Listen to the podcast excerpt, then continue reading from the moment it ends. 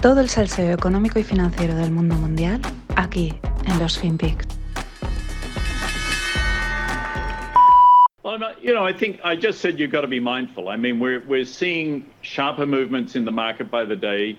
Uh, some of the sort of earlier bubbles around SPACs have clearly gone off the boil a little bit. Uh, there's more geopolitical tension between the US, China, talk of Taiwan, etc. So I think you've just got to be, you know, our job is to be mindful and to on the one hand, have your foot on the accelerator, but the other, constantly be looking for where the big potholes are. And that's basically what I mean by being cautious. But honestly, in the next several months, I think the market has digested that the Fed will have to move, not just on tapering, but on rate increases. And by the way, we're 10 rate increases away from what would be considered normal. We could do 10 quarter point rate increases. So bringing it up a little bit over the next year is not, that's not a crisis and not unexpected.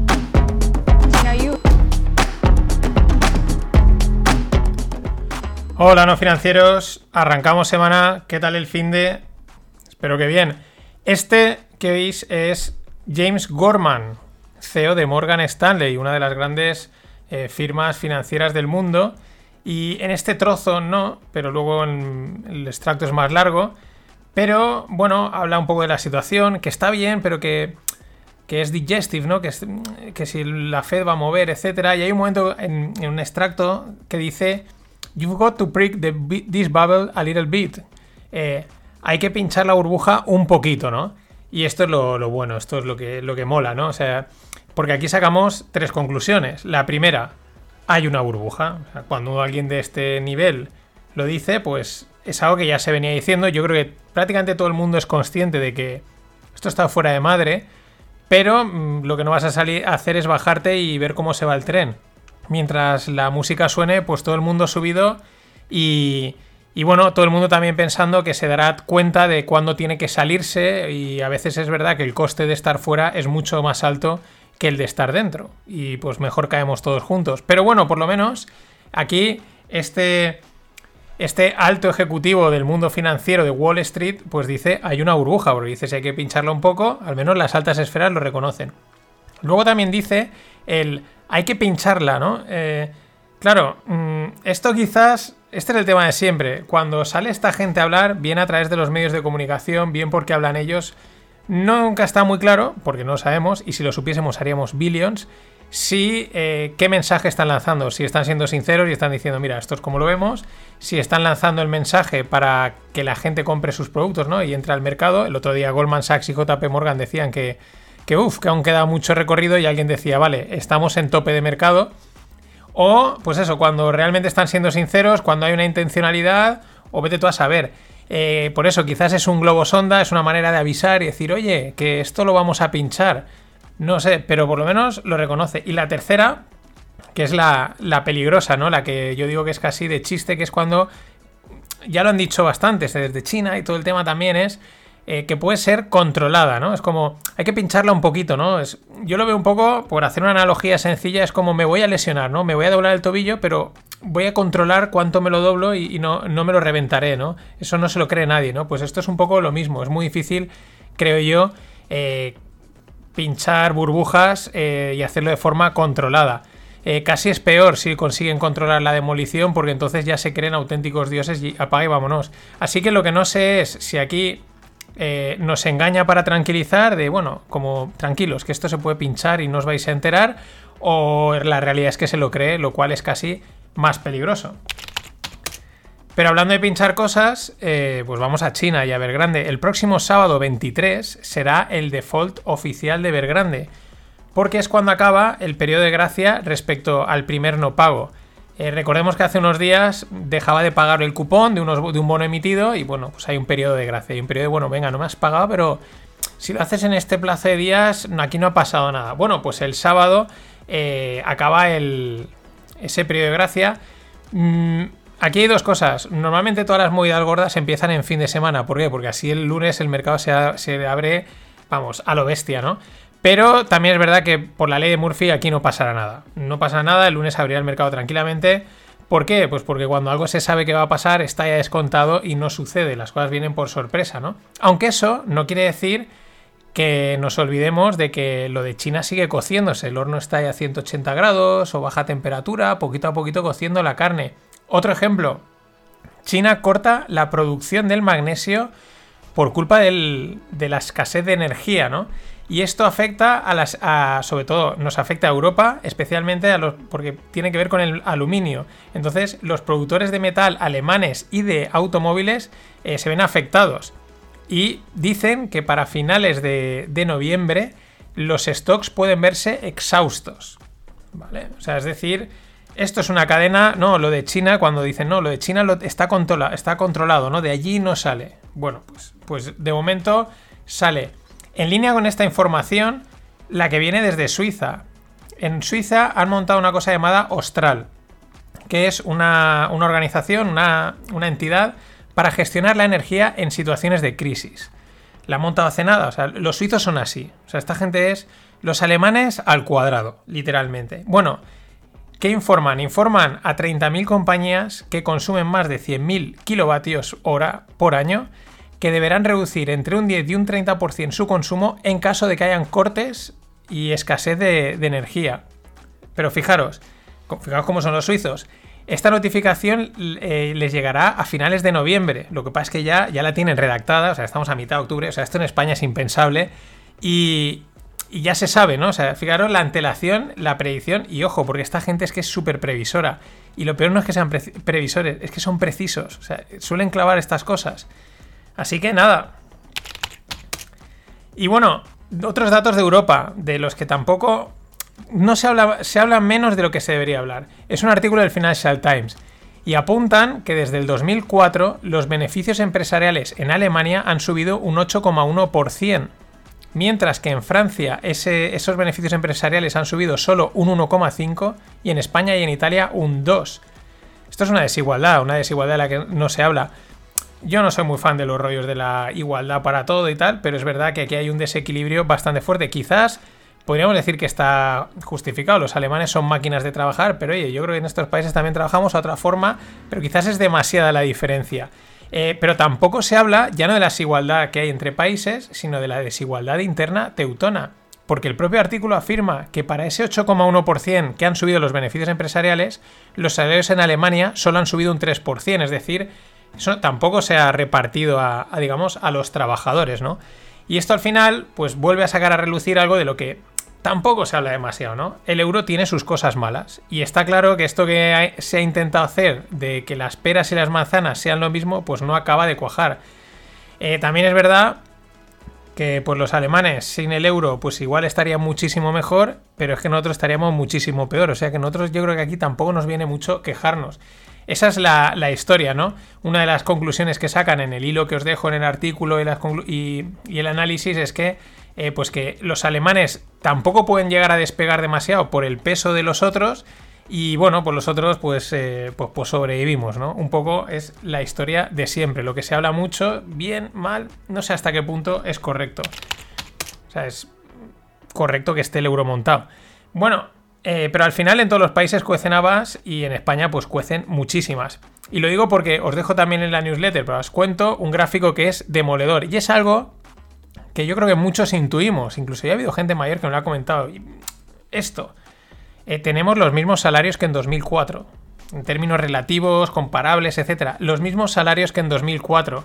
Eh, claro, si las cosas suben, pues y tu salario no sube, pues esto es súper grave muy, muy grave. Más grave que que tu dinero esté perdiendo valor en, el, banco. Es mucho más grave porque realmente no puedes seguir el coste de vida y eso sí que te va empobreciendo sin darte cuenta. Pero poco podemos hacer. Es que eso realmente depende especialmente de los gobiernos.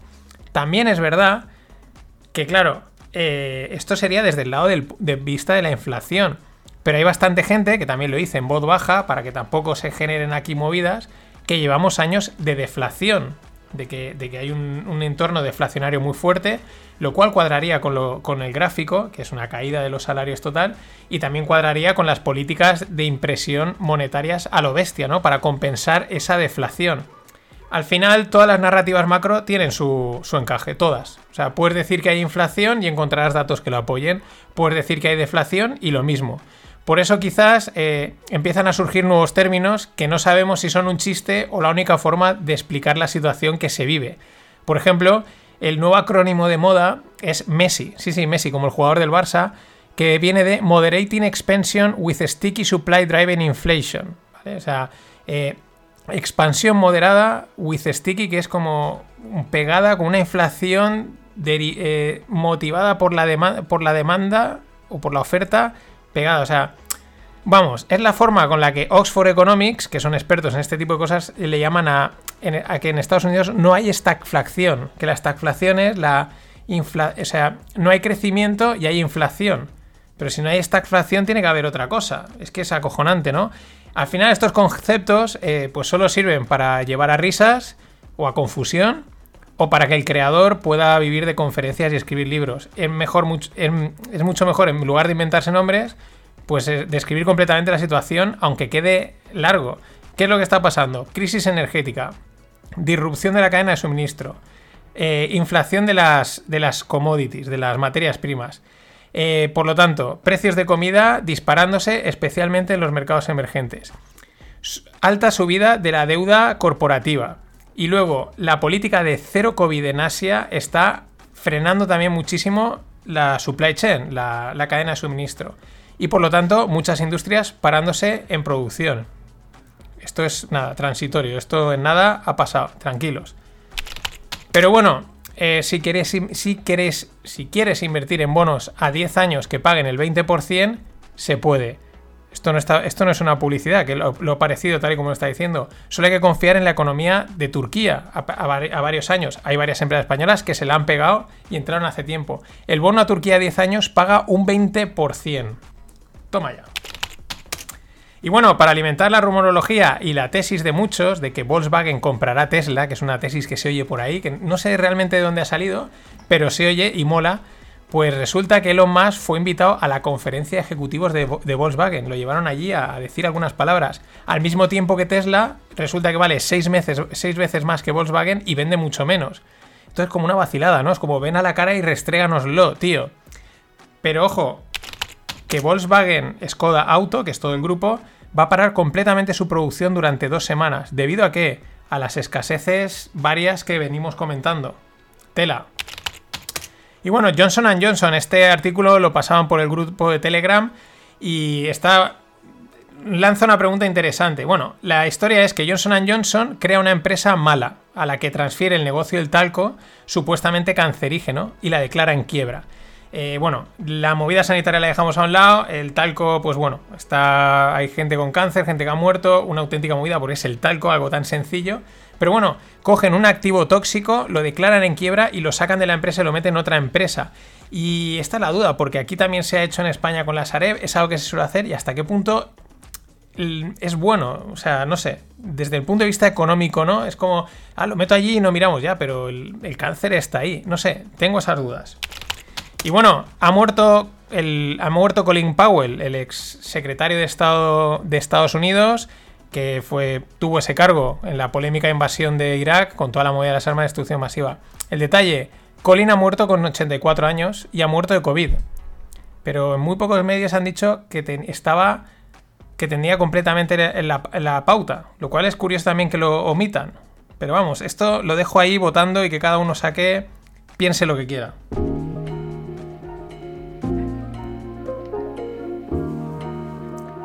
Y darle las gracias a Miguel Ángel Sánchez Moreno, porque todos los meses él dice café, venga, café, o Gilda y caña. Gracias, Miguel Ángel.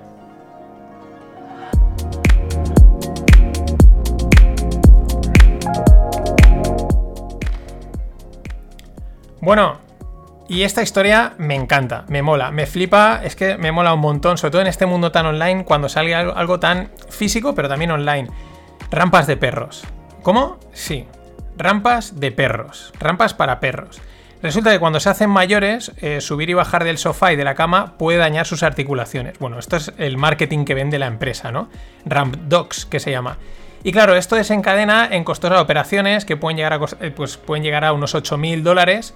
Y claro, También es verdad que en teoría los perros no deberían de subirse al sofá o a la cama, pero bueno, ya sabemos cómo son los dueños de, de animales domésticos. Bueno, os dejo en la newsletter un hilo, que ahora os cuento, de Ramón Van Meer, que cuenta cómo compró la empresa de rampas de perros hace dos años y medio por 300 mil dólares y la ha vendido por 35 millones. La clave es que el anterior dueño no tenía desarrollada la parte online y boom, este lo pilló, Facebook, bla bla bla, eh, mucha mejor experiencia de usuario, etcétera, boom. También es interesante que Ramón dice, yo prefiero comprar empresas porque se le da mejor llevarlas de 1 a 100 que llevarlas de 0 a 1. Eso es como que crear la empresa, toda esa parte movida, que la verdad es muy complicada porque hay que idearlo todo. Dice, es como eso se lo dejo a los makers y luego yo soy un builder, por así decirlo. Qué grande Ramón. Eso sí, en el hilo no cuenta que la rampa tiene pinta de ser un buen trasto en el salón y en la habitación.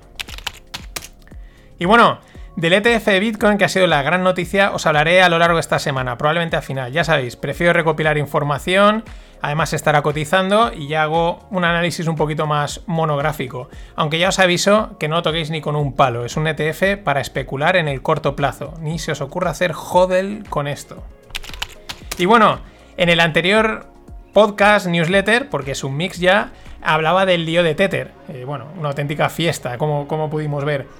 Eh, bueno, la historia es que durante este fin de han vuelto a salir más informaciones. ¿Por qué? Porque la, CFCT, la, Commodity Futures Trading Commission, eh, ha sacado pues, una sentencia y ha obligado a Tether a pagar 41 millones por malas prácticas, entre ellas no cumplir con el respaldo, meter ahí pasta como les da, o sea, imprimir pasta directamente de la nada.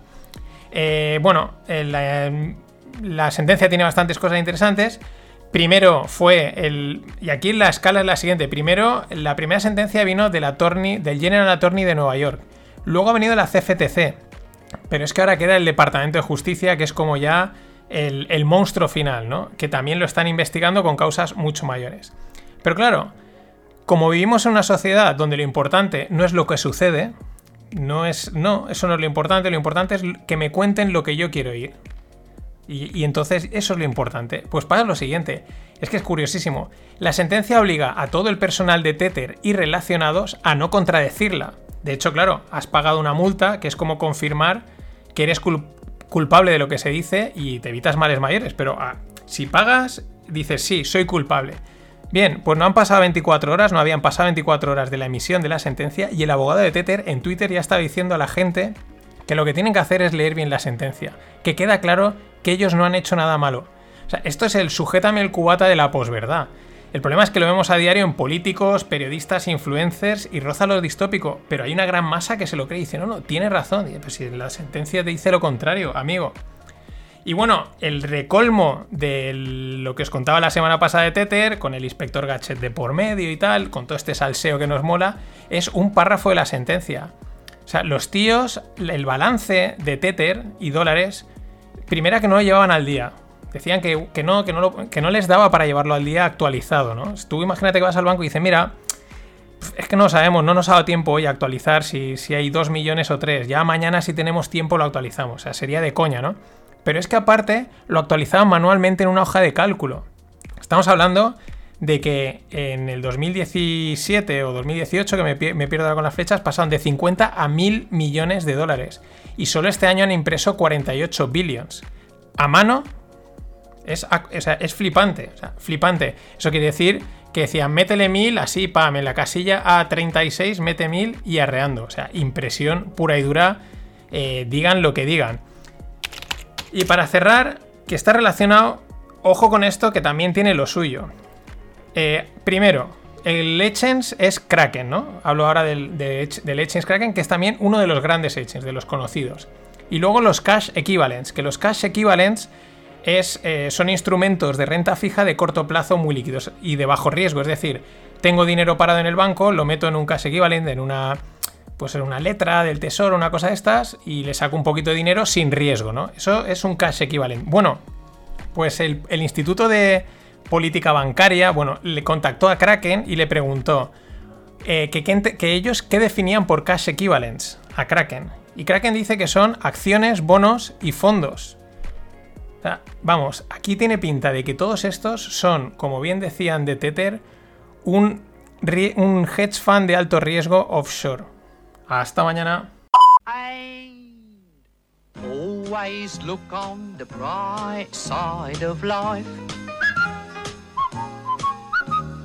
Always look on the light side of life.